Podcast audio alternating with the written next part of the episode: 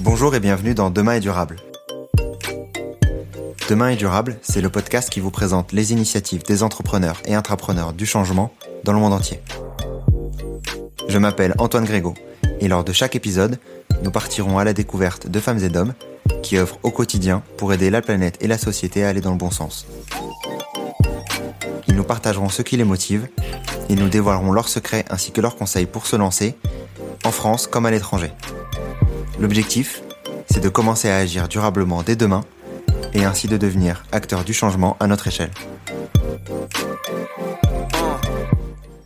Dans ce nouvel épisode, j'ai le plaisir d'accueillir Sarah Toumi, entrepreneur franco-tunisienne. En plus d'être fondatrice d'Acacias for All, une entreprise sociale tunisienne qui structure des filières agroécologiques pour lutter contre la désertification, Sarah est également membre du Conseil présidentiel pour l'Afrique auprès de la présidence d'Emmanuel Macron. C'est intéressant d'aller sur le terrain, faire des formations en permaculture, apiculture, horticulture, euh, recyclage, euh, réparation de vélos, euh, économie circulaire, tous ces sujets-là, recyclage de déchets tous ces sujets-là pour s'imprégner aussi, comprendre comment ça marche. parce que ça, aussi, ça permet de forger, pour un entrepreneur, des idées de business. Dans cette seconde partie, Sarah nous partage son retour d'expérience d'entrepreneur à impact et ses conseils pour se lancer. Pour toi, d'où euh, d'où viendra le changement Vu que tu as maintenant les, deux facettes euh, politiques et, euh, et, et entrepreneuriales d'entreprise, d'où viendra le changement justement pour aller pousser les gens à, agir sur, sur, sur ces sujets-là de, de, de, développement durable, de, de tous ces sujets en fait qui, qui nous permettent d'aller limiter le réchauffement climatique? Alors je pense qu'il y a deux échelles. Euh, d'abord il y a l'échelle justement politique internationale où euh, il faut euh, que les personnes qui ont une expérience de terrain et, une connaissance fine des enjeux à l'échelle micro puissent conseiller les politiques publiques internationales et notamment la façon dont l'argent doit être dépensé parce que en fait, si on regarde les, grandes institutions internationales, euh, il y, a des milliards qui sont à disposition, mais en réalité, souvent, ils ne trouvent pas de projet parce que les projets ne sont pas euh, assez, euh, comment dire, assez matures pour utiliser le jargon. sauf qu'en général, ce sont ces projets-là qui ont un vrai impact sur les communautés localement. Et donc, il y a un travail aussi de, notre côté, des gens qui savent ça parce qu'ils sont sur le terrain, d'aller conseiller, d'aller d'aller conseiller, d'aller essayer de changer des pratiques de financement euh, et d'accompagnement euh, euh, à l'échelle macro pour que ça redescende à notre échelle micro en quelque chose de très concret, à savoir des financements qui soient adaptés aux réalités du terrain. Et pas parce que je donne un exemple. Moi, je, je connais beaucoup de PME, notamment sahéliennes, qui travaillent sur l'agroécologie ou l'agriculture en général, et qui sont à la recherche d'un million, un million et demi d'euros, et qui n'arrivent pas à les trouver parce que les bailleurs ou les institutions financières ne peuvent pas les financer tout simplement parce qu'ils ils répondent pas aux critères. Euh, ils sont entre guillemets trop risqués, euh, juste déjà parce qu'ils sont dans le domaine de l'agriculture et déjà c'est un domaine risqué. Et donc en fait, si, on change pas ça euh, à l'échelle macro, c'est cette idée que l'agriculture c'est risqué, qu'on ne peut pas investir, sauf si c'est déjà un projet mature, établi, bah, en fait on pourra jamais changer les choses parce qu'il y aura jamais assez de financement disponible. Et quand je dis disponible, c'est disponible vraiment qui, qui descendent sur le terrain pour, euh, financer le, changement que l'on veut voir. Parce que ça, coûte de l'argent de régénérer des écosystèmes, euh, qu'on le veuille ou non, même si ça demande beaucoup d'énergie humaine et la force des bras, il faut quand même de l'argent. Et, l'autre côté, c'est le côté micro, c'est le côté euh, société civile, c'est continuer à alerter les gens sur, bah, sur l'état de la planète, sur l'état de dégradation, sur, sur l'extinction de masse qui est en train de se produire. Et je pense que c'est intéressant parce qu'en ce moment, on voit beaucoup de. Enfin voilà, on voit des, des plateformes comme Netflix. Je rentre pas dans le débat sur Netflix, mais qui postent, qui postent des, des séries euh, comme euh, The Planet. Euh, Our Planet, ou voilà, des, séries qui, qui, qui, montrent en fait la, la, à la fois la beauté et la fragilité euh, de nos écosystèmes et qui donnent aussi à réfléchir euh, aux gens, euh, voilà, devant Netflix, entre deux séries, et de se dire ah mais oui en fait, en fait, il y a des gros problèmes et et comment je pourrais contribuer. Et après, la deuxième phase de ça, bah, c'est d'avoir des ONG et des acteurs de la société civile qui proposent des, des, des solutions concrètes. Et bon. Beaucoup de travail. ouais, c'est sûr qu'il y a beaucoup de travail, mais en tout cas, tu agis, euh, euh, assez exceptionnellement sur, sur ces sujets-là. Euh, donc c'est c'est c'est assez, assez, intéressant d'avoir ton retour sur sur ces sur ces deux facettes. toi, de ton côté, sur comment est-ce que tu te vois dans, dans le futur? Bien sûr, je vais pouvoir parler après de, par la suite de, de ton autre rôle au sein de au sein de, du ministère de la Transition écologique.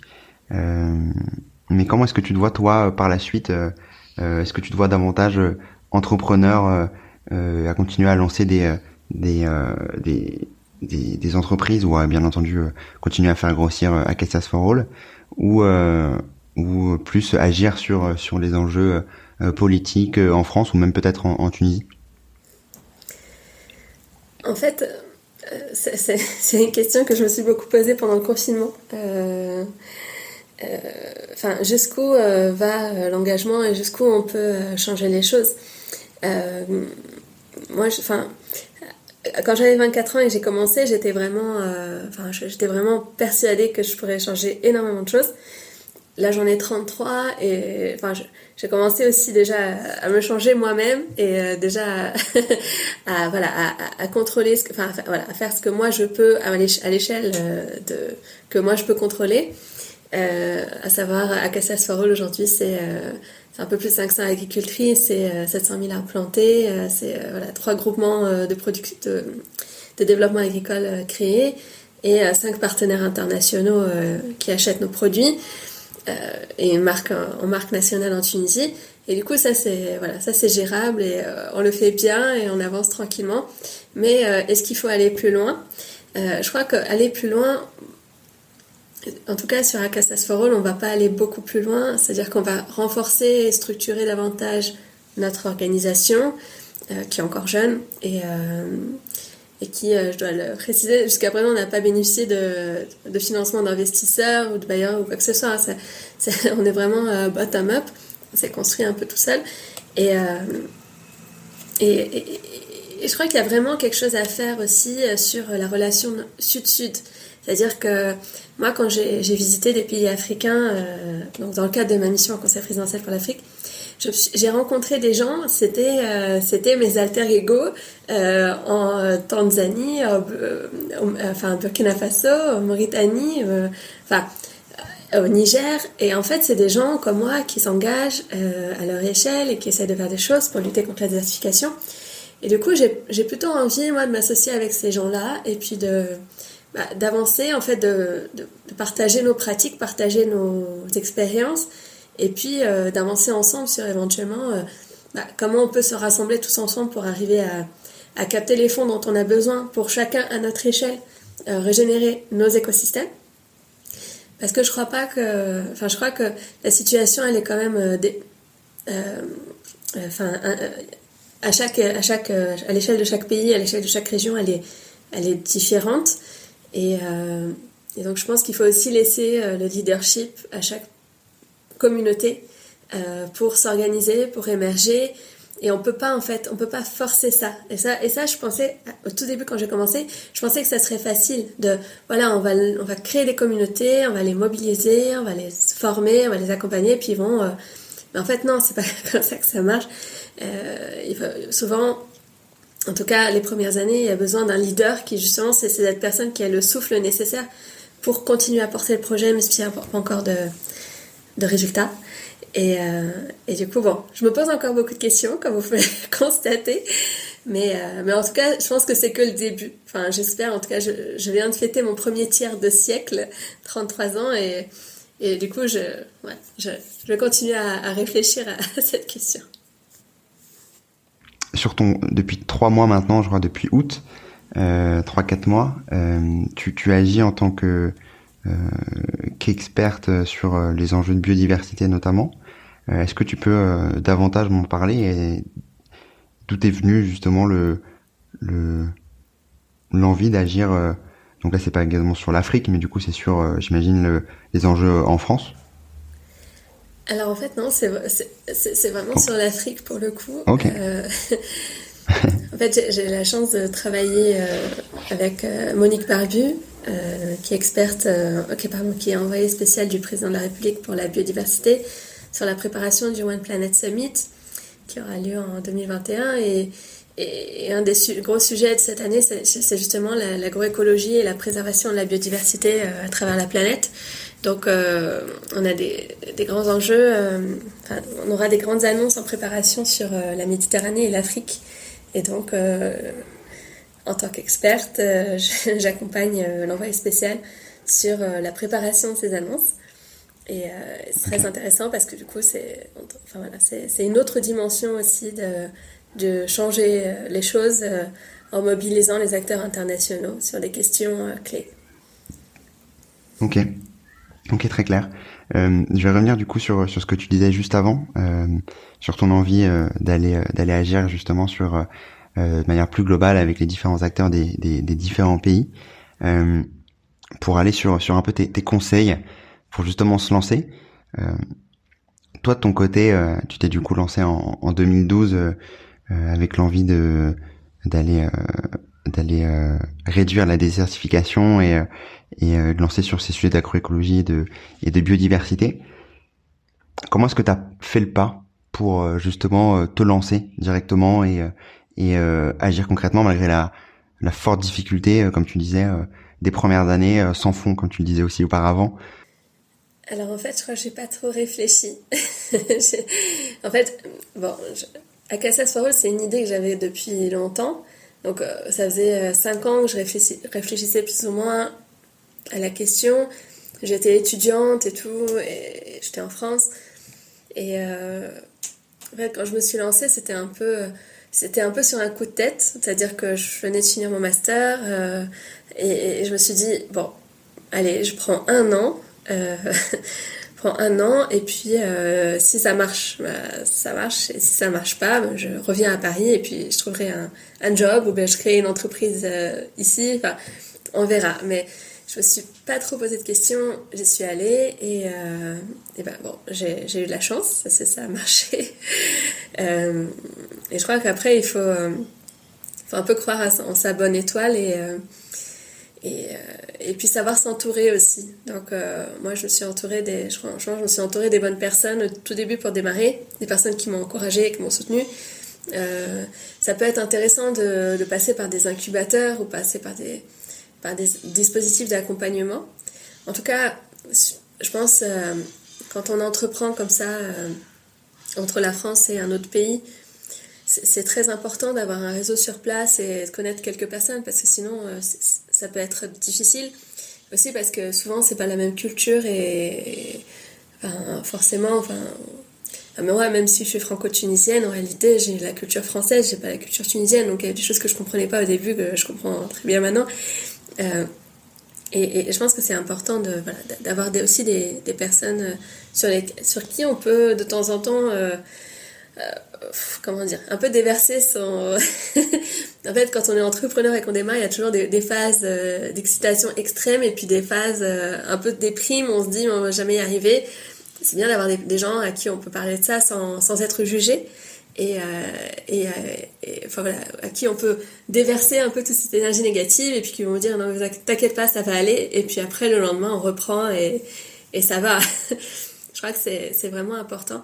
Mais vraiment pas, trop réfléchir se lancer pas besoin d'avoir un business plan euh, finalisé en entier parce que de toute façon euh, entre le entre le, la théorie et la réalité il y a toujours 50 km euh, entre les prédictions et les réalisations, y a toujours aussi 100 euh, km parce qu'au départ, on sait pas. Enfin voilà, au départ, on apprend. Et je pense, je pense qu'il faut vraiment voir le démarrage d'une entreprise comme aussi une, expérience de R&D, recherche et développement, où on, pose les jalons et les fondations de quelque chose qui va grandir. Mais il faut pas être trop pressé. Moi personnellement, quand j'étais plus jeune, j'étais trop pressée. Je voulais aller trop vite. En fait, il faut pas. Il faut au contraire oui, il faut pas réfléchir et se lancer, mais ensuite, il faut euh, quand même euh, avoir une stratégie et essayer de la tenir, euh, au moins sur la première année, pour tester des choses et voir si elles marchent ou pas. Ce que les, les, informaticiens appellent en mode agile. donc voilà, on teste des choses, on regarde si ça marche ou ça marche pas, et ensuite on avance par jalon. Et du coup, ça permet aussi de verrouiller certaines choses, de verrouiller certains acquis et de pas partir dans tous les sens. Euh, Et moi, moi j'ai fait cette erreur-là, c'est de partir un peu dans tous les sens, euh, de vouloir tout faire en même temps, euh, de vouloir avec des ressources qui sont limitées, parce qu'il faut pas oublier que quand même le cœur, de le nerf de la guerre en entrepreneuriat, c'est la ressource financière. Et euh, faut pas oublier que les ressources sont pas illimitées, donc faut, faut bien les placer au bon endroit au début pour ensuite les, les fructifier. Ok. Et c'est justement un peu ce que tu as fait euh, euh, sur, sur le début d'Acacias for All, j'imagine, avec euh, ce que tu disais euh, tout à l'heure, avec toi en tout cas l'ambition d'aller planter justement des, des, des acacias dans, sur, cette, sur cette région pour ensuite évoluer et aller, aller chercher plus, de, plus de diversité. C'est un peu ça pour toi le l'évolution que tu as pu avoir dans les, dans les premières années d'Acacias for All? Oui, et puis au départ, en tant qu'entrepreneur social, c'est vrai qu'il y avait énormément d'engouement, donc les gens me contactaient et moi je savais pas dire non. Donc euh, je disais oui mais bien sûr rejoignez-nous, euh, c'est super, c'est super que tout le monde s'intéresse à ça. Mais après euh, derrière il faut pouvoir assurer, il faut pouvoir délivrer un service de qualité et, c'est ça qu'on est entrepreneur, de, délivrer des services de qualité et des produits de qualité. À l'occurrence, nous, on n'était pas capable de s'engager auprès de tous ces gens qui nous ont contactés et à qui j'avais dit oui, parce que moi, je pensais que, en fait, euh, enfin, pour moi, je pensais que ces personnes-là, elles allaient s'inspirer et répliquer. Alors qu'en fait, non, eux, ils attendaient vraiment un service. Un service, à savoir qu'on les accompagne, qu'on les forme, qu'on euh, leur dise quoi planter, qu'on leur euh, trouve des marchés aussi, des débouchés économiques. Et tout ça, à l'époque, on était une petite équipe, on était incapable de faire ça. Donc aujourd'hui, on s'est recentré sur trois groupements, trois villages. avec nos agricultrices et puis on construit en fait et puis du coup ça rayonne petit à petit ça s'agrandit au fur et à mesure que, bah, que, que, les marchés euh, grossissent et que, et que nos capacités aussi en ressources humaines, elles, elles, grandissent. Euh, toi, de ton côté, qu'est-ce que tu conseillerais en termes de, de contenu, de euh, vidéos, livres ou formation de manière globale hein? Pour toi, c'est quoi qui fait justement avancer cette conscience écologique et qui a fait avancer la conscience écologique chez toi? Je pense que c'est intéressant, même si c'est pas une passion, euh, enfin, même si on a envie de se lancer là-dedans parce qu'on est passionné d'entrepreneuriat et pas d'écologie forcément, euh, c'est intéressant d'aller sur le terrain, faire des formations en permaculture, apiculture, horticulture, euh, recyclage, réparation de vélos, économie circulaire, tous ces sujets-là, recyclage de déchets, tous ces sujets-là pour s'imprégner aussi, comprendre comment ça marche. parce que ça, aussi, ça permet de forger, pour un entrepreneur, des idées de business euh, et, et, aussi de comprendre les attentes des consommateurs. Parce que du coup, en participant à ces formations, on rencontre des experts, on rencontre des utilisateurs, et du coup, euh, ça permet de, de voilà, de, de, sentir les trends euh, qui feront ensuite un, un, bon business model. Et puis après, euh, bah, ouais, enfin, il faut lire des livres. Alors, euh, vous allez je sais à la FNAC ou n'importe quelle librairie dans le, rayon euh, écologie, environnement, jardinerie, euh, et puis voilà, enfin, euh, trouver les choses qui vous intéressent, et puis pas la peine de tout lire, mais d'essayer de, voilà, de voir des choses qui, qui, peuvent vous intéresser et ouvrir votre esprit là-dessus.